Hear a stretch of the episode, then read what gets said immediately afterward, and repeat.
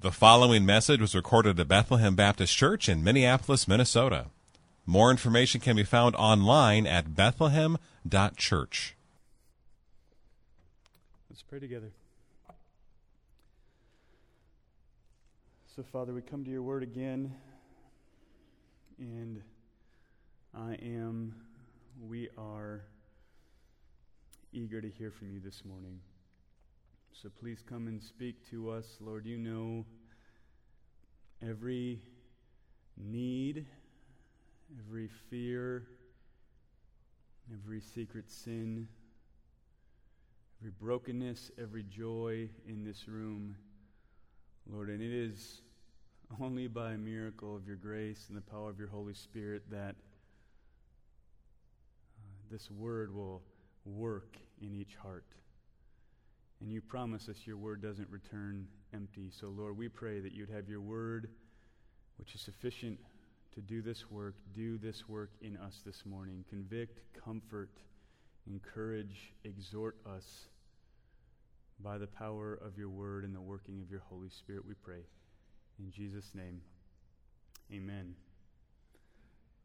Well, I have to admit that for the last year I thought all of you had just stopped singing loudly, but apparently not quite as much. You were a bit louder this morning in the front row. Uh, so he, here we are in Acts 11, and just admit that this, uh, this message is going to kind of keep, from this point on, being redundant in some ways. And I think it's that way on purpose. Uh, so, so, here's what I mean. In, in the book of Acts, what we're going to keep seeing is Jesus leading his people by the power of the Holy Spirit. People get saved as Jesus leads his people by the power of the Holy Spirit. And those people go and spread out and they tell other people about Jesus who get saved by the power of the Holy Spirit, which is what all the Christian life is about. And so sometimes as we, we read Acts, we're looking for these, these special silver bullets to Christianity. And what we're seeing is just Christianity. Right? This is how it's been for 2,000 years. And so, as we dive in, I pray that our hearts would not grow tired of hearing the same thing, but excited that this is what God has been and continues to do.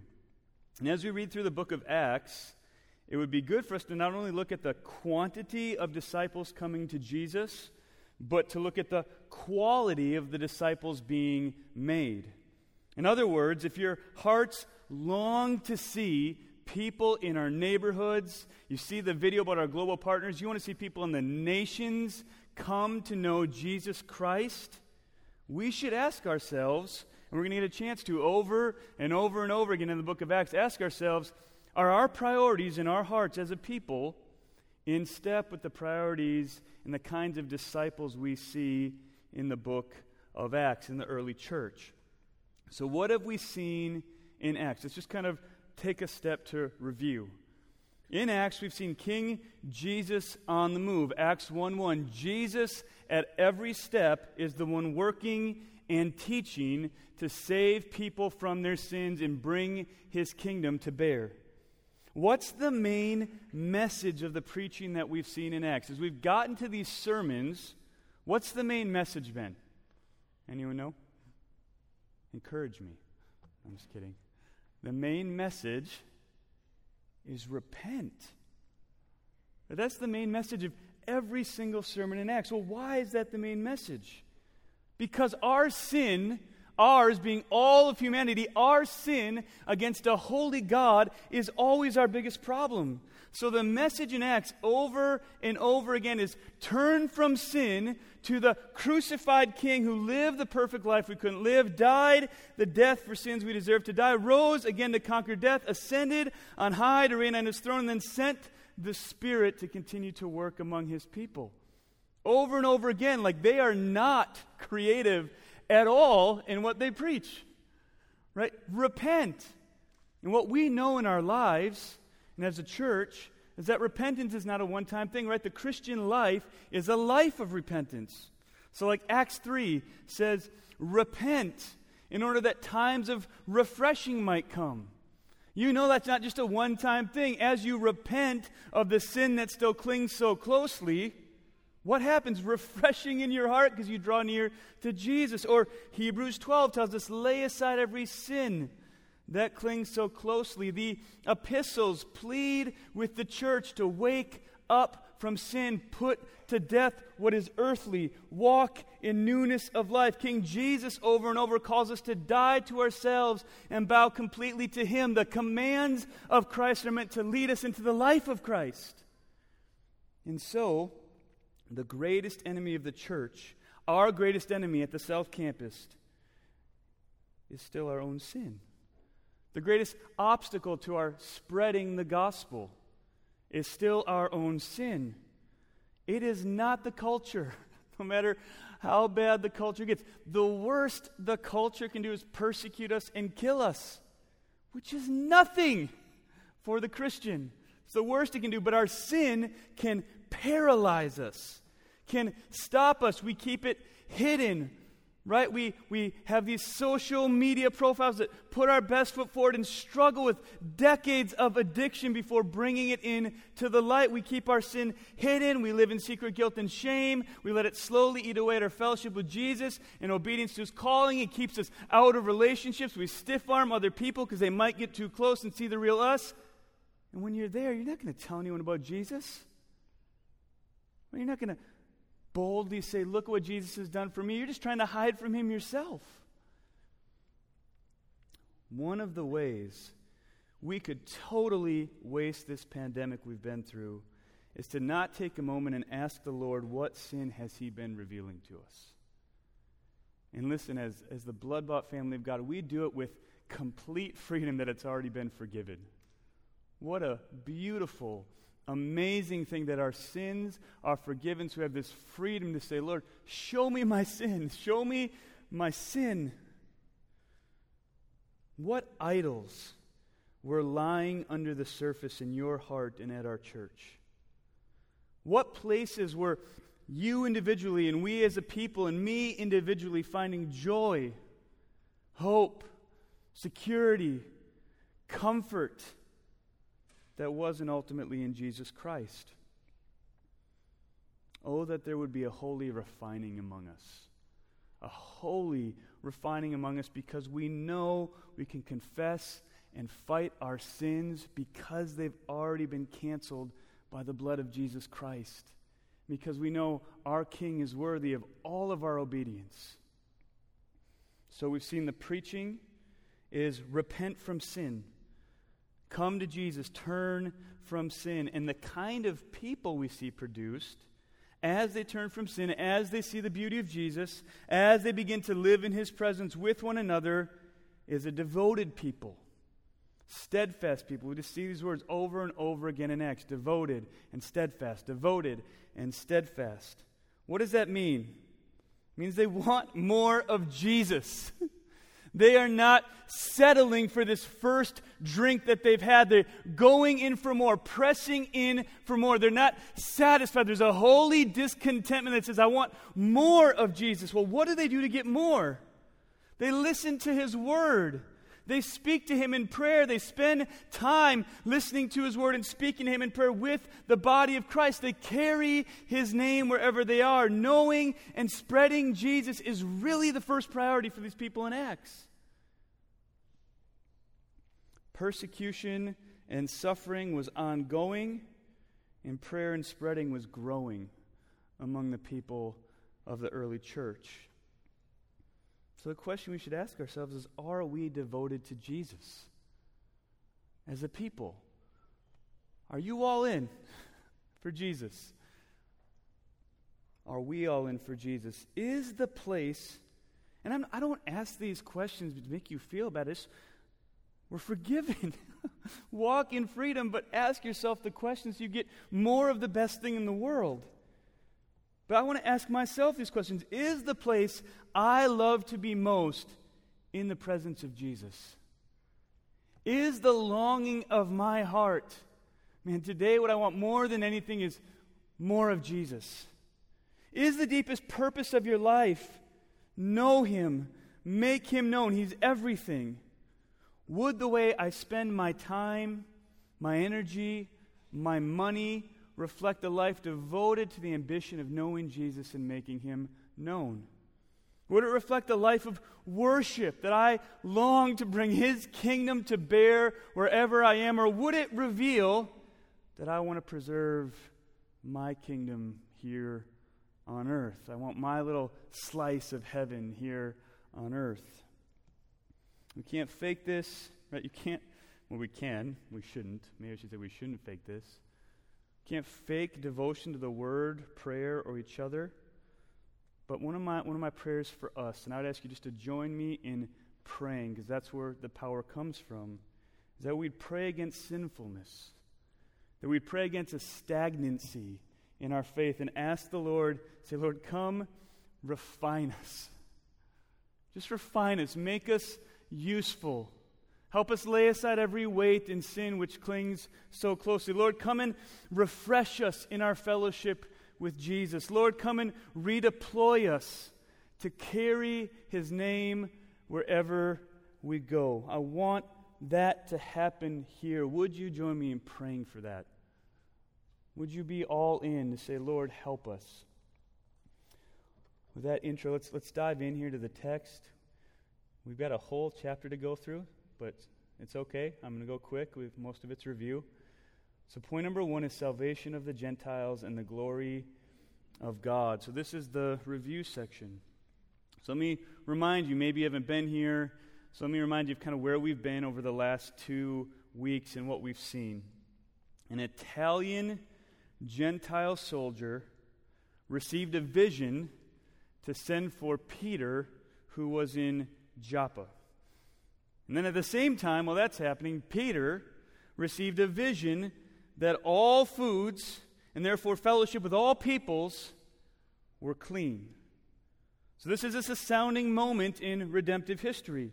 King Jesus is not a tribal or national God, but a global God worthy of global praise. So much bigger than Lakeville, so much bigger than Minnesota, so much bigger than America, so much bigger, right? Worthy of global praise, worthy of every tongue and tribe and people and nation. Like missions exist because worship doesn't. And in our hearts, what's beating is He's worthy of it all. He deserves the praise from that tribe and that people. And that's why our missionaries go.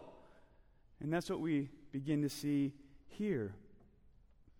As soon as these visions, these coinciding visions, are done, these men show up and say, Peter, come with us and meet our master Cornelius, and so he travels with them to meet Cornelius and his family and friends. The Spirit, the Spirit tells Peter to go, and he goes and he preaches again the message of the gospel, right? The, the life, the death, the resurrection, the ascension, the soon to come return of King Jesus as judge, and the forgiveness of sins in him.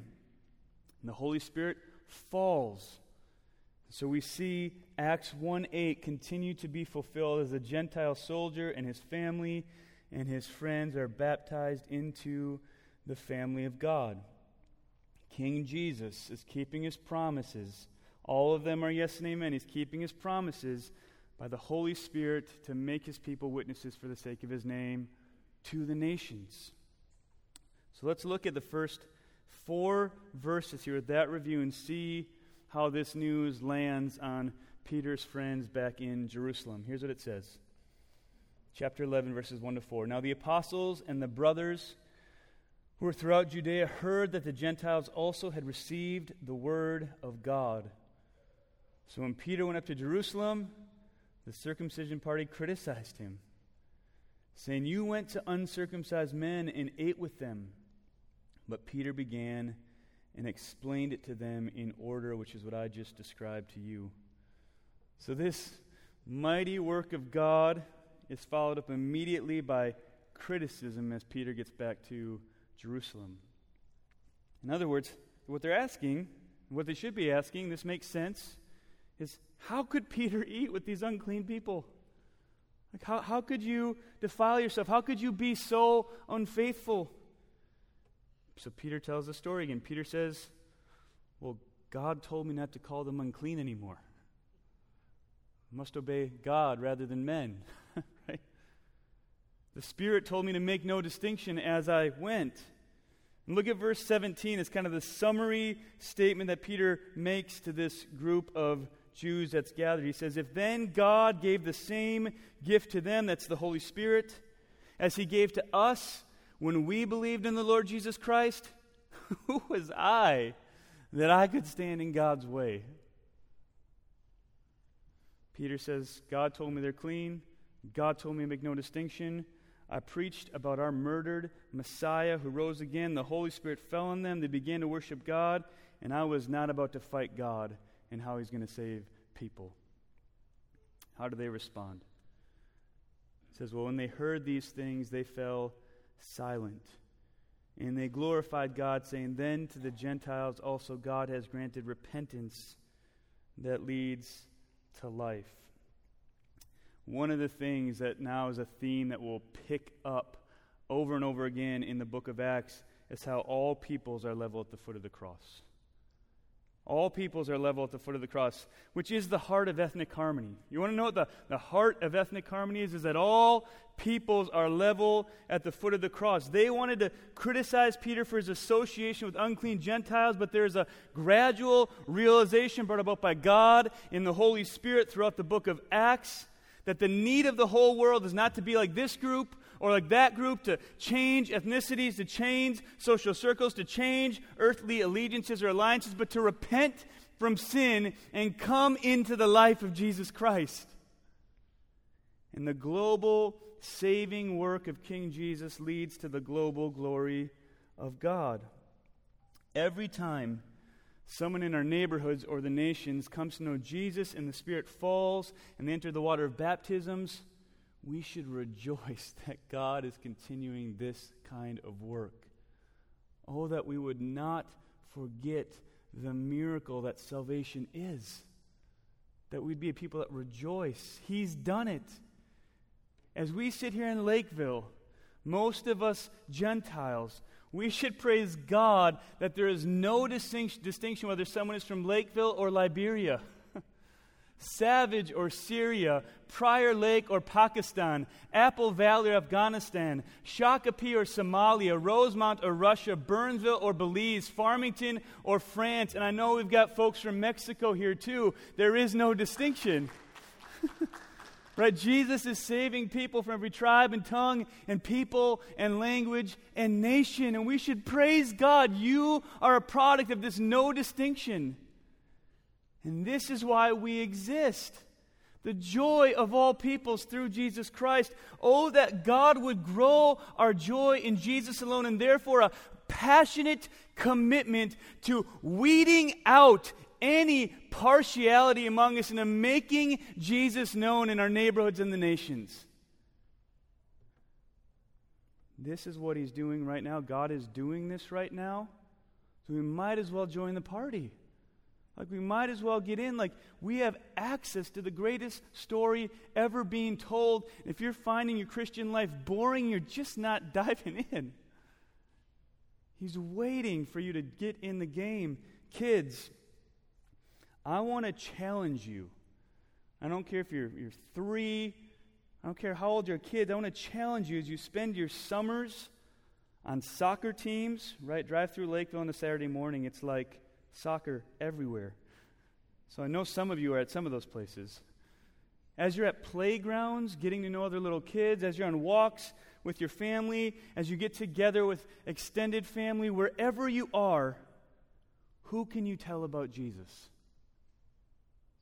Like, just start telling people about Jesus when you're little kids so that you don't get old like us and get all afraid. Just make it part of who you are now? And adults, what about our neighborhoods? What about our workplaces? You're there for a reason. What if this was a summer of our deepest joy in Jesus and our widest commitment to making him known? Point number two spreading to the Gentiles in the grace of God. Let's look at verses 19 to 24. It says, Now those who are scattered because of the persecution that arose over Stephen, traveled as far as Phoenicia and Cyprus and Antioch, speaking the word to no one except Jews. But there were some of them men of Cyprus and Cyrene, who on coming to Antioch spoke to the Hellenists also, preaching the Lord Jesus. And the hand of the Lord was with them, and a great number who believed turned to the Lord. When the report of this came to the ears of the church in Jerusalem, they sent, who would you send? Barnabas, of course, to Antioch. When he came and saw the grace of God, he was glad, and he exhorted them all to remain faithful to the Lord with steadfast purpose, for he was a good man, full of the Holy Spirit and of faith. And a great many people who were added to the Lord. Let me just make three quick observations here that encourage me from this text. Number one, notice that spreading comes through scattering. Proclamation comes through persecution. So, so what, what's the chain of events here? Stephen is slaughtered, the people are scattered, the name of Jesus is spoken. Stephen is slaughtered, the people of God are scattered, and the name of Jesus is spoken. That's point number one. Even when we don't see it, he's working. Right? Even when we don't feel it, He's working. His purposes are never thwarted or stopped. Point number two notice who does this work. The hand of the Lord was with them. What did Barnabas see when he came? The grace of God is what he saw. He doesn't go, Man, I'm so glad you finally came to your senses. He saw the grace of God and he was glad. He rejoiced and glorified God. God is the one working, God is the one saving. Number three, notice that they rejoiced and glorified God when they heard of the saving work among the Gentiles. Back in verse 18. Notice here, Barnabas sees God's grace and is glad. We are good, reformed, serious people, right? That's who we are. We're Minnesotans too, which doesn't help us with this. But in the midst of the brokenness of this world and the trials of this life, let's be a people that stops and celebrates the work of God.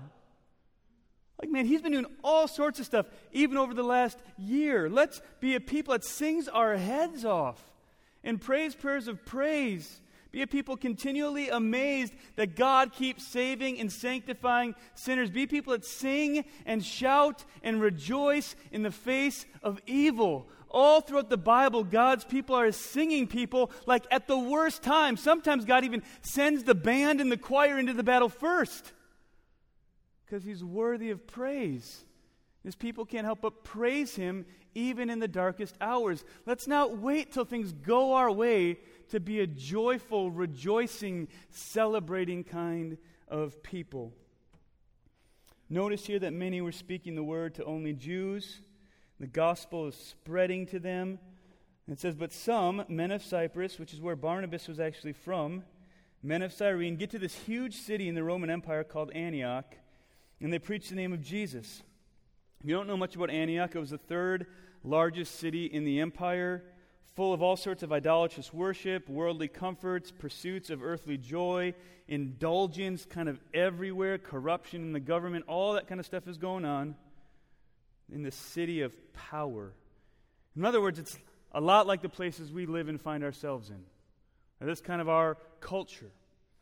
And what cut through all of that to save sinners? Like, what was the strategy?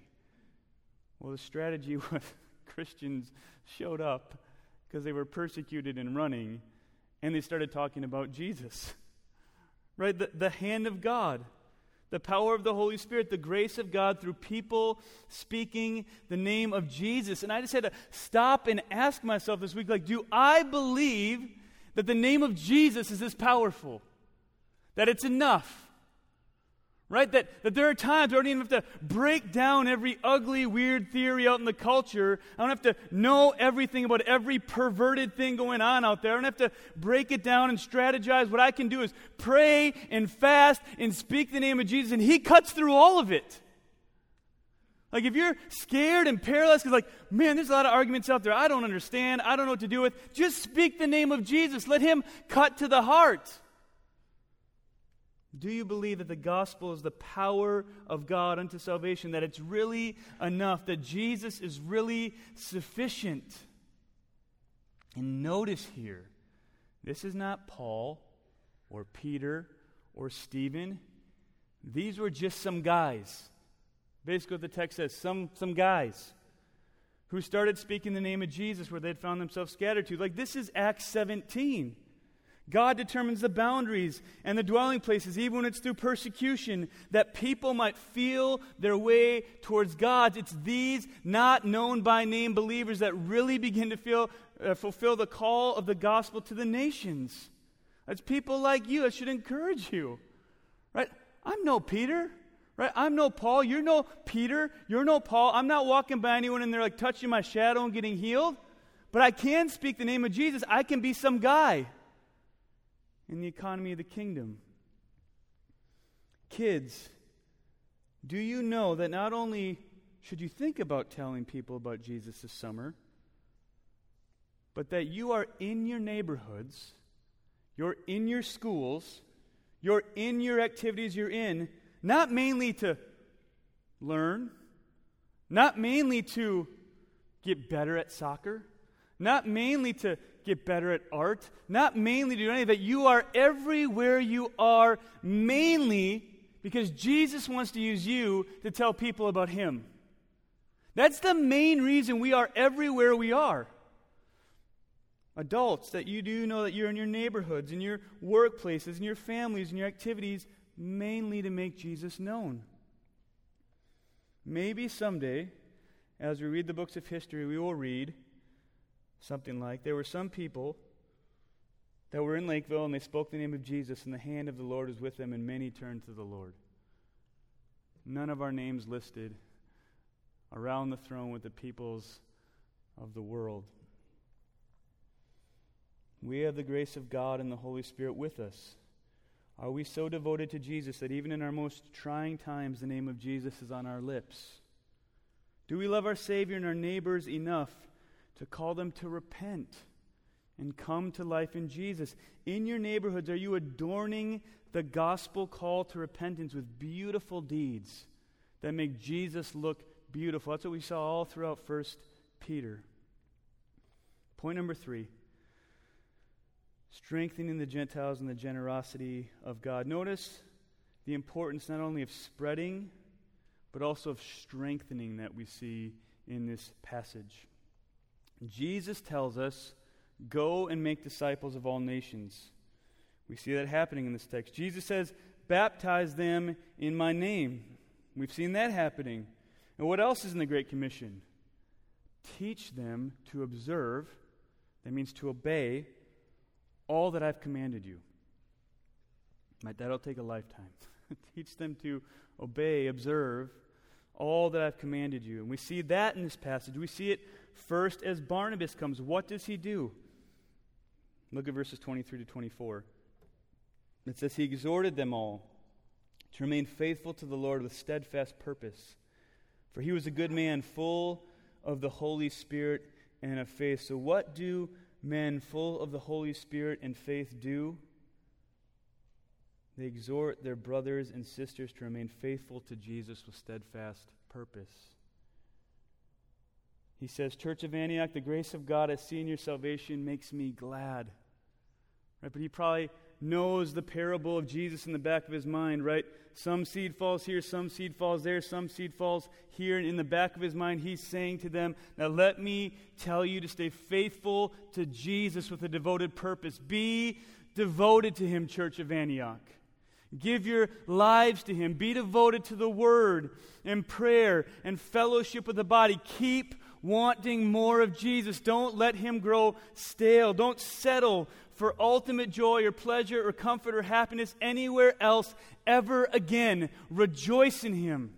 Bow to him, know him, delight in him, be with his people, follow him every moment, know his power in your life. Church, know his power in your life because you're devoted to steadfastness faithfulness to Him. You never want to leave Him. You never want a second away from Him. What's the sin that's clinging so closely? Walk in His presence. Jesus can break the power of canceled sin.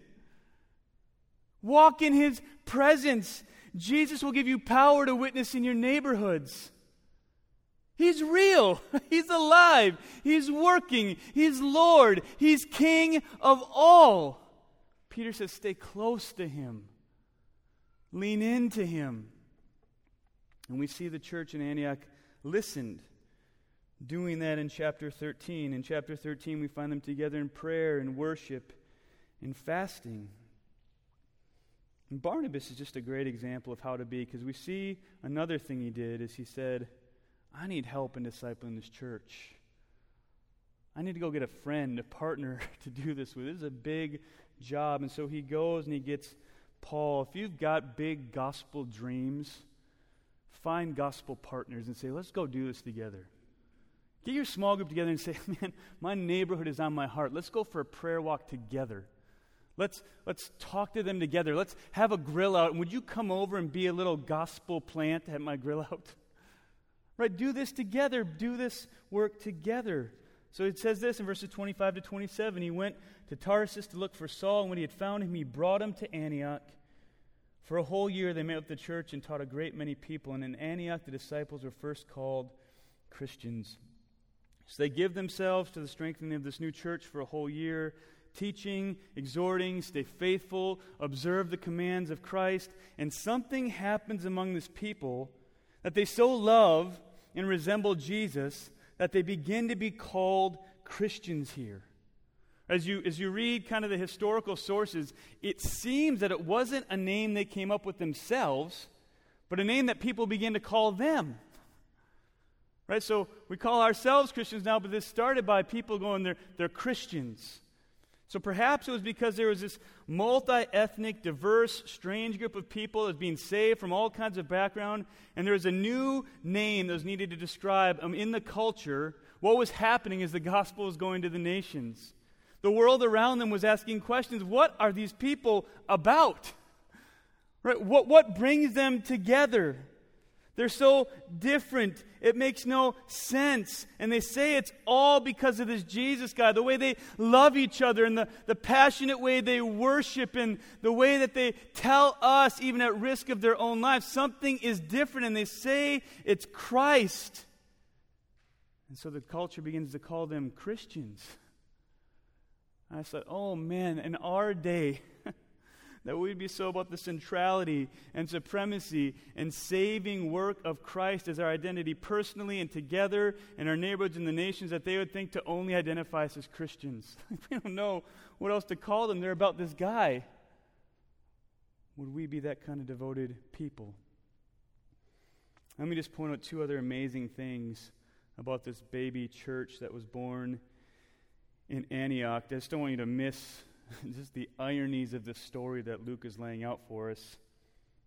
Why did this church start? How did they hear the gospel in Antioch? Well, right at the beginning of the sermon, I said, the beginning of chapter 11, it says, the slaughter of Stephen and the scatter of the believers. Who oversaw that slaughter and that scattering? Saul. Who is now teaching them about Jesus? Saul. Who will they send out as a missionary in chapter 13? Saul. So Saul goes from persecutor to preacher to pastor for a year to being sent out as a church planner. who writes a story like that except a God who's in control and sovereign over all things? So, right now, think of the person, the cultural person you think is most scary, most dangerous to Christians, and begin to pray your head off for them that they might be the next Saul. This is what God, God does. He saves the worst of sinners, the chief of sinners like Paul, like you, like me.